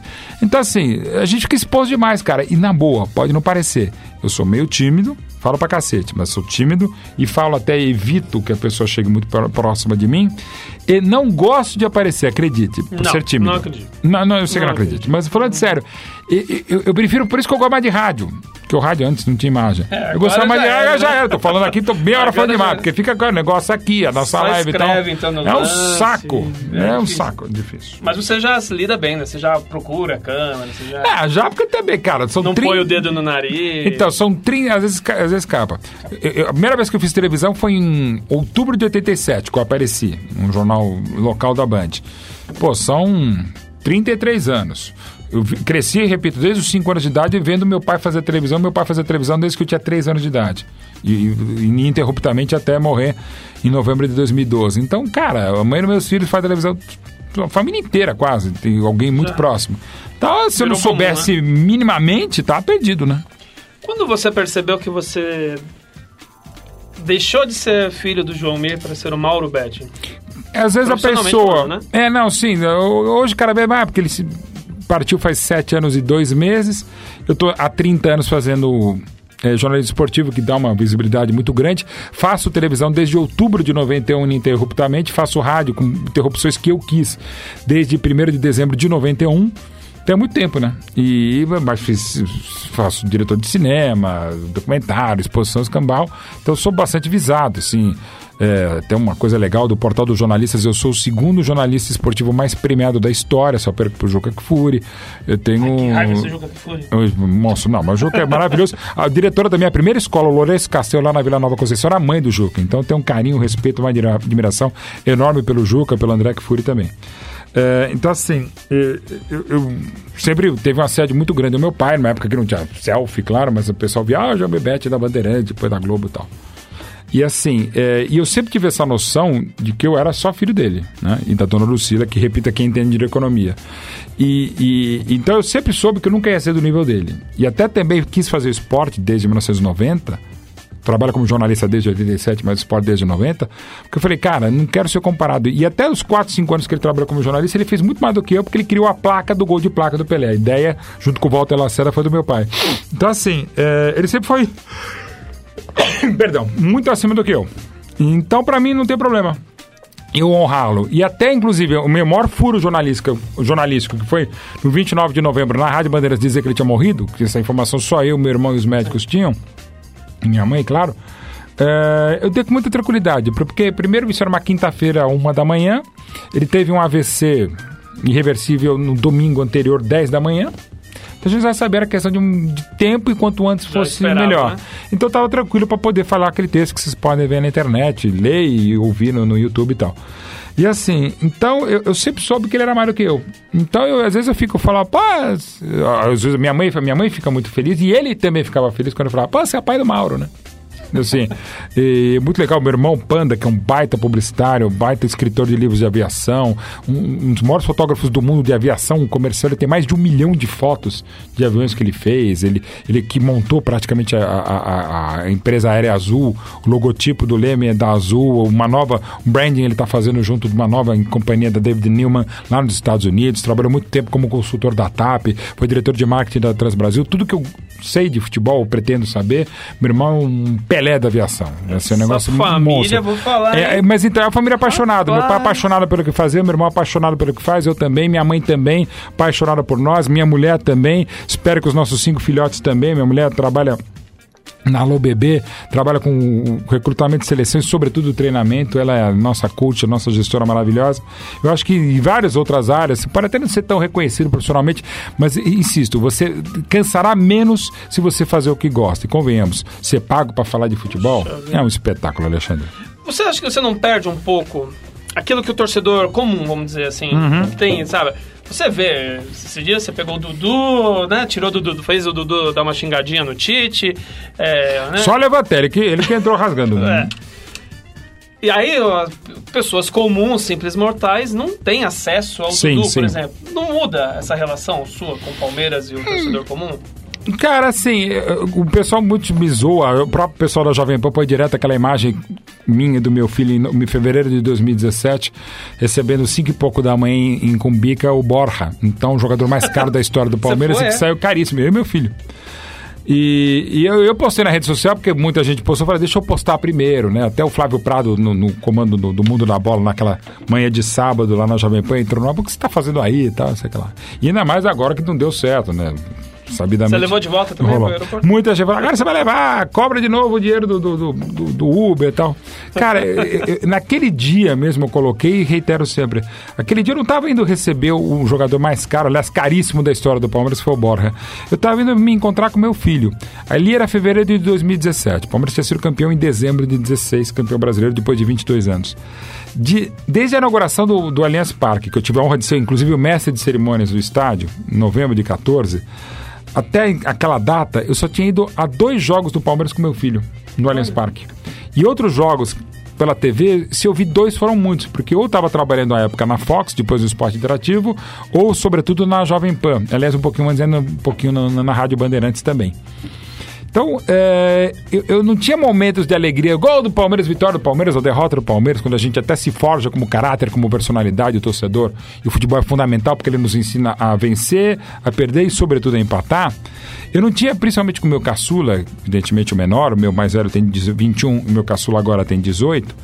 É, eu não tinha esses momentos de vitórias. Mesmo o, o título da Copa do Brasil de quinze, o que tinha acabado de acontecer, o título do Enia Campeonato em dois mil e dezesseis, eu estava na cabine, eu estava trabalhando, né? E, e na hora que acabava, a gente podia até falar, mandar um WhatsApp e tal. Eles estavam no estádio, nos dois jogos lá no Allianz Parque, mas não estava na hora, já demorou um tempão, porque ainda tinha uma entrevista, um pós-jogo, aí saímos pela rua, ficamos de madrugada inteira, todo pacotão, subimos em cima do trio elétrico, né? Tudo muito gostoso, muito legal, ok. Mas assim, é, todos esses momentos, como subir no trio elétrico, fazer festa e tal, apresentar a festa oficial, por exemplo, do Enia Campeonato em dois mil e dezesseis, no dia seguinte, é, tudo isso era um momento de eu estar com meu filho, era estar claro. celebrando o meu filho, celebrando a família e, sobretudo, a família Palmeiras, o que nos une mais. O que eu mais falo com meu filho, esse que está fazendo jornalismo e mesmo que está fazendo cinema, é, é o Palmeiras. Não é nem família, o gosto, música, não. O que a gente não une e, e também nos faz desentender, porque a gente é uma corneta básica, porque palmeirenses também, né? É, todos são. É, Palmeiras, tá, todos. Se não fosse, Palmeiras, eu já teria né? vendido. Eu já teria ah, vendido, Milton já teria Neves não conseguiu fazer um santista, né? Então, era um dos problemas que eu imaginava, e não só o Milton, outros também. Pelo seguinte, Alexandre, você exatamente fica o tempo inteiro na cabine. O meu filho, o meu mais velho, tinha quatro ou cinco anos, uma fase terrível, Palmeiras indo para a segunda divisão, ou já na Série B em dois mil e três. Aí minha mãe foi levá-lo para a escola, pegou um táxi e tal. Aí eu estava na época na Rádio Bandeirantes. É, Palmeiras na Série B. Não, minto, um pouquinho depois. Sei lá, eu estava eu falando, eu falando um comentário mal do Palmeiras e bem do São Paulo. Aí o meu filho, por cinco anos, falou: ô, oh, Nona, como ele chama a minha, minha mãe, né? Ô, oh, Babo, tá falando bem do São Paulo e mal do Palmeiras. Ela mandou o motorista, desliga isso aí. Cara, e acontece, porque é meu dever. Claro. Né? É, aí o filho fica meio assim numa situação, não, tanto faz. E muitos acabam torcendo por outro clube por causa disso. No caso específico do Milton, um grande torcedor de São Paulo, que depois viraria um grande diretor de São Paulo, Calef João Francisco, muito amigo da família, aproveitava a deixa, que o Milton estava sempre trabalhando à época na Jovem Pan, e levava os três para ver jogo de São Paulo. Aquelas fases maravilhosas do São Paulo viraram tricolores. Lá em casa, não. O que que acontecia? O time no Palmeiras da Série B botava o, o, o V H S. Não, já era D V D. Tinha passado o V H S pro D V D. Do Palmeiras seis Santos zero e noventa e seis no Paulista, na Vila Belmiro. Palmeiras Nossa, seis, Boca Juniors um. Então, ao invés de ele ver o Palmeiras perder para o arranca-toco, ele viu o Palmeiras meter seis a um no Boca Juniors. Aí, ajudou-o a virar o que deveria ser. Eles podem ser qualquer coisa e, pelo visto, vão ser qualquer coisa, com qualquer conotação, de qualquer coisa, com liberdade. Eu acho que tem que ser assim. Mas em casa tem que torcer pelo time da família, que é o time da mãe deles e, sobretudo, o time da minha mulher, que é o Palmeiras. E a escolha das esposas, as duas esposas? Elas, a, a, a, a mãe dos meus filhos é palmeirense, mas assim, começou a odiar futebol de tanto que eu trabalhava, né? E a, só que a segunda, de olhos verdes e coração também verde, é mais palmeirense ainda. E, e ficou tudo mais fácil, muito mais ajuda, assim, né? ajuda. Mas os meus três enteados, você vê como Deus é grande também para isso. Além de serem maravilhosos, e só não os chamo de filhos porque tem um pai maravilhoso que, e, o res, e os respeito também por isso. Um mais velho é São Paulino como avô, o do meio é corintiano como pai, e graças a Deus a minha paixão, a, a caçulinha, é palmeirense como oh, mãe. Pai, sim. Mas o corintiano, quando o Corinthians foi bicampeão em dois mil e doze, eu estava na Rádio Bandeirantes, mandei o WhatsApp dele e falei: parabéns. E ele: por quê? Ué, pelo título. Que título? Corinthians ganhou do Chelsea. Ah, era hoje? Nossa, nesse e o, grau. E o São Paulino torce mais pro Barcelona do que pro São Paulo. Então, Alexandre... Isso é uma tendência também, né? Cada vez mais, é uma... né? Então... Um pouco de vocês também, que fazem Também, que transmitimos de... o próprio videogame, do P E S e tal, do concorrente, né? Também. É uma realidade. A gente precisa se coçar e se virar. É quase que uma N B A, né? Mas a gente tem no futebol as, as equipes de outros países. O nosso tempo daqui a... Olha, como passa, né? Falta quinze minutos para acabar o programa. Vamos soltar o quadro de Simbora Finanças, Pri?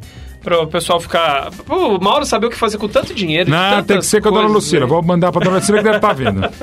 E aí a gente volta para o último bloco aqui com o Mauro Betting.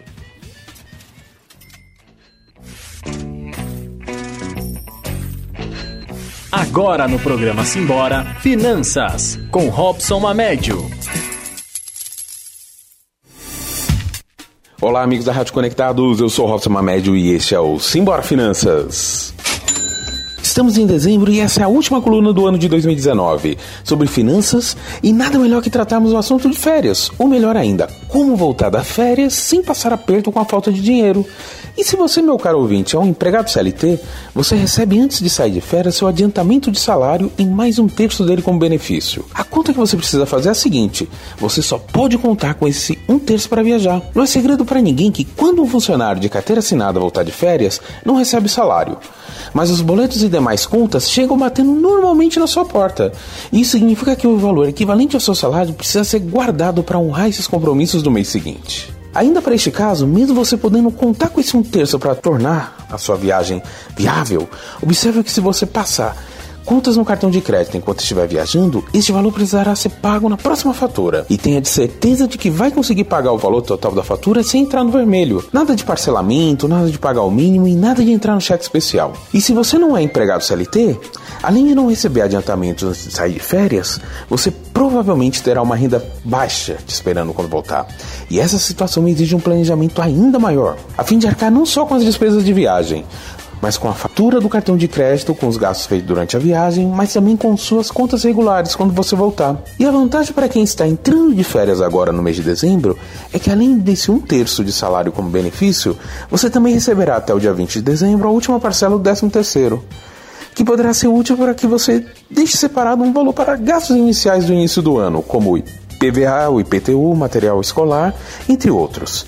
E o que sobrar utilizar como complemento da sua viagem ou até mesmo para realizar algum investimento. Eu gostaria de agradecer a todos vocês por nos acompanhar nesse ano de dois mil e dezenove e desejar a todos os ouvintes e amigos da Rádio Conectados um Feliz Natal e um próspero e abençoado Ano Novo. E nos vemos em dois mil e vinte. Boas festas para todos. Robson Mamédio, Simbora Finanças.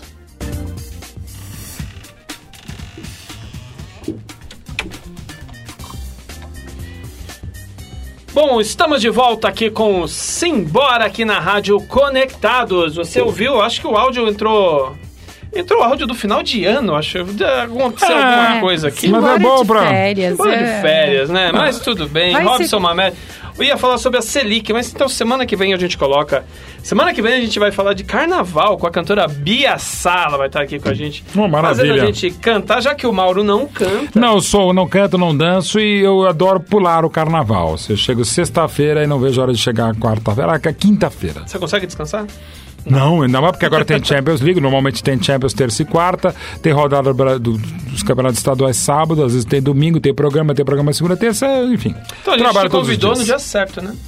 Sim, semana o, que vem, semana que vem, já no torcedores ponto com, estamos no blog do Esporte Interativo, no nosso palestra, estamos negociando blogs e algumas outras coisas aqui também ainda não podemos falar.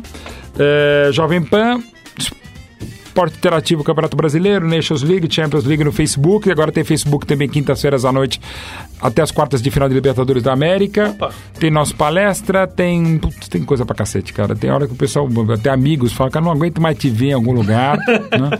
A gente tá sempre por aí, mas sempre, repito, com muito privilégio de poder estar tá trocando uma ideia. E trocando ideia, não é só defecando-a e, e impedindo, bloqueando que a outra pessoa venha fazer o contraditório. Esse é o Mauro... Be- o Mauro Betting, que eu acho que de tanto trabalhar, acaba fazendo com que a gente pareça ser próximo, né? Acho que, né? O cara chegou, todo mundo já te conhece, já te zoaram lá na porta, né? Palmeiras não tem é, Eu também não entendi. Não sei o que, que acontece. Não sei. doze de junho de mil novecentos e noventa e três. Esse dia, você conseguiu comemorar um pouquinho mais do que... Quase que não. Só mexer a orelhinha, assim? Então, eu estava na época fazendo pela Rádio Gazeta, minha primeira vez pela rádio, comentando o Palmeiras numa final, ganhando, né? Eu já havia perdido a final do Paulista de noventa e dois. Narração do Enio Rodrigues, saudoso, do mestre Pedro Luiz, brilhante, narrador brilhante, comentarista, comentando o jogo junto comigo, uma das honras de ofício. E na hora que saiu o gol, Pedro Luiz era palmeirense, saiu o gol do Zinho, o primeiro dos quatro a zero, ele apertou minha coxa, eu falei, meu Deus do céu, cara, se o Pedro Luiz, que o Pedro Luiz tá comemorando, e o último jogo dele como narrador tinha sido o vinte e dois de dezembro de setenta e quatro, um a zero o gol do Ronaldo no derby, né? Não foi a última conquista, mas aquela fundamental que deixou o Corinthians na fila por mais três anos, e o Palmeiras naquele doze de junho de noventa e três acabava com dezesseis anos de fila. Então assim, foi uma emoção absurda, eu só saí do ar quase que nove da noite, o jogo acabou dezoito e trinta e um, eu saí quase que nove da noite da Rádio Gazeta e saí correndo junto com o querido colega Neto Strifese para ir para casa para comemorar e ficar até as nove da manhã mesmo na rua, Mancha Verde, Paulista e tal. Eu fazia a mesa redonda da Gazeta, mas naquele sábado, graças a Deus, eu não estava fazendo. E aí quando eu estava passando pelo anel intermediário do Morumbi, eu vi o, o mesmo lugar onde tinha ficado dezesseis anos sem era campeão, onde trabalhava quase três anos como jornalista esportivo e onde tinha visto minha primeira conquista como palmeirense, que foi no vinte de fevereiro de setenta e quatro, Palmeiras bicampeão brasileiro em setenta e três, ali no Morumbi, um a zero. Então eu peguei, desci e comecei a berrar, é, campeão! E nisso apareceram os torcedores, não sei de onde, que me viram, me reconheceram e começaram a comemorar comigo e tal. Então eu fiquei dezesseis anos, quase nove meses, mais três horas para botar, gritar a campeão, porque eu estava trabalhando na Rádio Gazeta.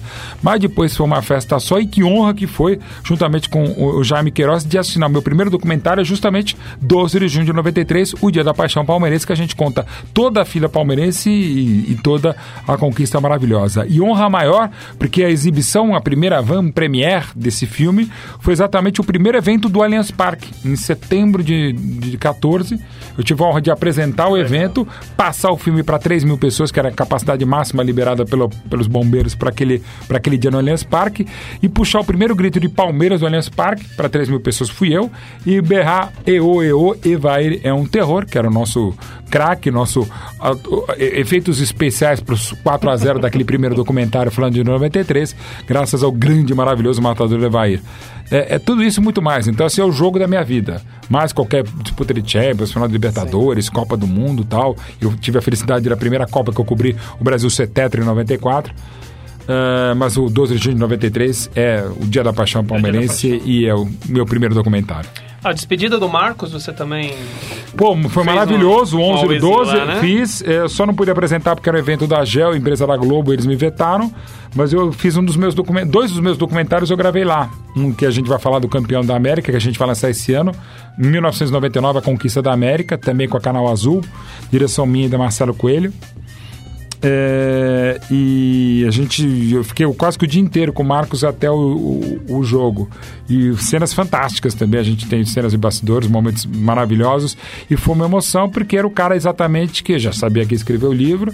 Em agosto, isso foi onze do onze de doze, né? A gente tinha lançado em agosto, um pouquinho antes do livro, tinha sido aquele mega evento ali no Shopping Dourado, na Saraiva, e, e cara, evidentemente no, no, já nos aproximou ainda mais, e era uma emoção muito grande pensar que todo aquele ídolo, um dos maiores ídolos do Palmeiras, e, e eram nove mil pessoas, e não eram só nove mil palmeirenses, eram muitos torcedores de outros clubes, poder dar a voz, dar a vez, escrever a autobiografia deste monstro que nunca foi santo, que é o Marcos, é um, e nunca foi santo, de tão humano que ele é, com as falhas e com as virtudes, muito mais virtudes, claro, do que falhas.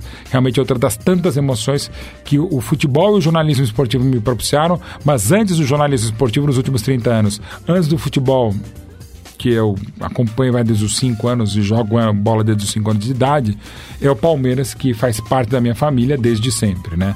Meu pai nasceu em quando o Palmeiras era Palestra Itália, minha mãe nasceu quando o Palmeiras tinha acabado de virar Palestra de São Paulo, eu nasci como Palmeiras, são três nomes diferentes, mas é a mesma paixão da família. Você é um apaixonado racional, né? Sim, até o cobrado, é, mas ao mesmo tempo faço textos emotivos, textos piegas, textões do Facebook, faço textão de Instagram, o pessoal me enche o saco, mas acho que dá certo, né? E assim, mas sou um, eu sou um racional emotivo, sou super apaixonado, choro pra cacete, choro com filme, choro com música. Eu chorei vendo Dick Tracy. Como é que pode chorar vendo Ghost? Tudo bem. Algumas cenas do Dick Titanic. Trace, Dick Tracy. Quem é que é o imbecil que chora Dick Tracy, assim? E ao mesmo tempo não chorei quando meu pai morreu, por aquilo que eu já falei, pelo carinho das pessoas que nos abraçaram. Você aproveitando... não chorou? Não, agora eu tô lembrando exatamente há um ano atrás, foi devastador como para todos a morte do Boechat. Eu, eu chorei muito mais com a morte do Boechat do que a própria morte do meu pai, também por aquilo que eu falei. A gente até, como estava no ar, se segurando, depois do meu pai ter sido cremado, eu fiquei quase duas horas no ar com o Datena, no jornal no Brasil Urgente, de todo o carinho que as pessoas nos... de todos os grupos, não só da Band, S B T, Globo, que fez de homenagem pro meu pai, foi uma coisa maravilhosa, a outras pessoas, o carinho das pessoas nos confortou.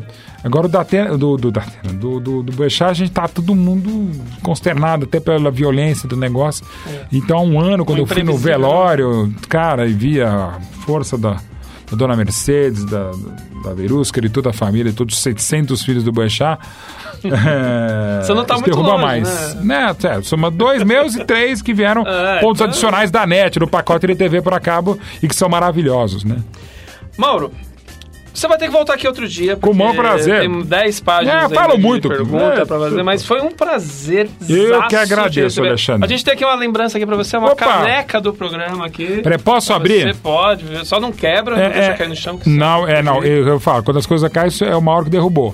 Mas olha é, que linda, olha. gente. Feita pela nossa produtora, Priscila. Ô, oh, Priscila, ah, parabéns viu? pelo áudio, pela produção, muito legal. Fundação Nossa Senhora Auxiliadora de Ipiranga, FUNSAI, galera dos Rádio Web Conectados, muito obrigado, se Deus quiser, a primeira de muitas. Né? Opa, muito obrigado a você, ao Bular, a todo mundo, e esse contato, ainda mais estando aqui na nossa casa, no meu lar, no meu berço com a Ipiranga, é mais gostoso e mais emocionante ainda. O programa é feito...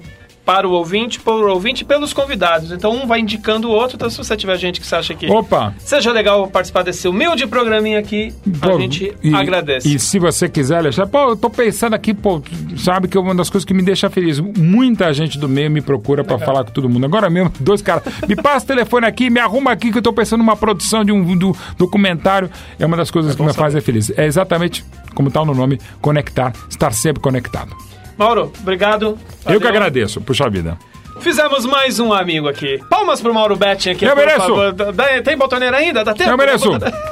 Chupa Milton Neves. Pronto. No... Isso aí. É, eu, eu, eu, eu indicaria o Milton Neves, mas ele não passa pela porta não e pela não porta cabe nesse tamanho. Fone de ouvido.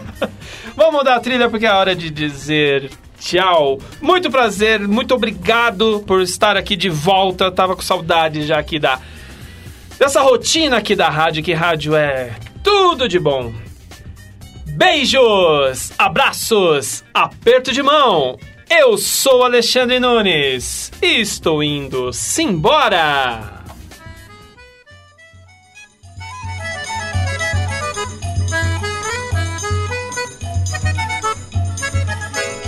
Vamos embora, neném, que este fogo não vai acabar bem. Vixe, vamos embora, neném, que esse coco não vai acabar bem. Você ouviu? Simbora! Simbora! Simbora! Com Alexandre Nunes. E então...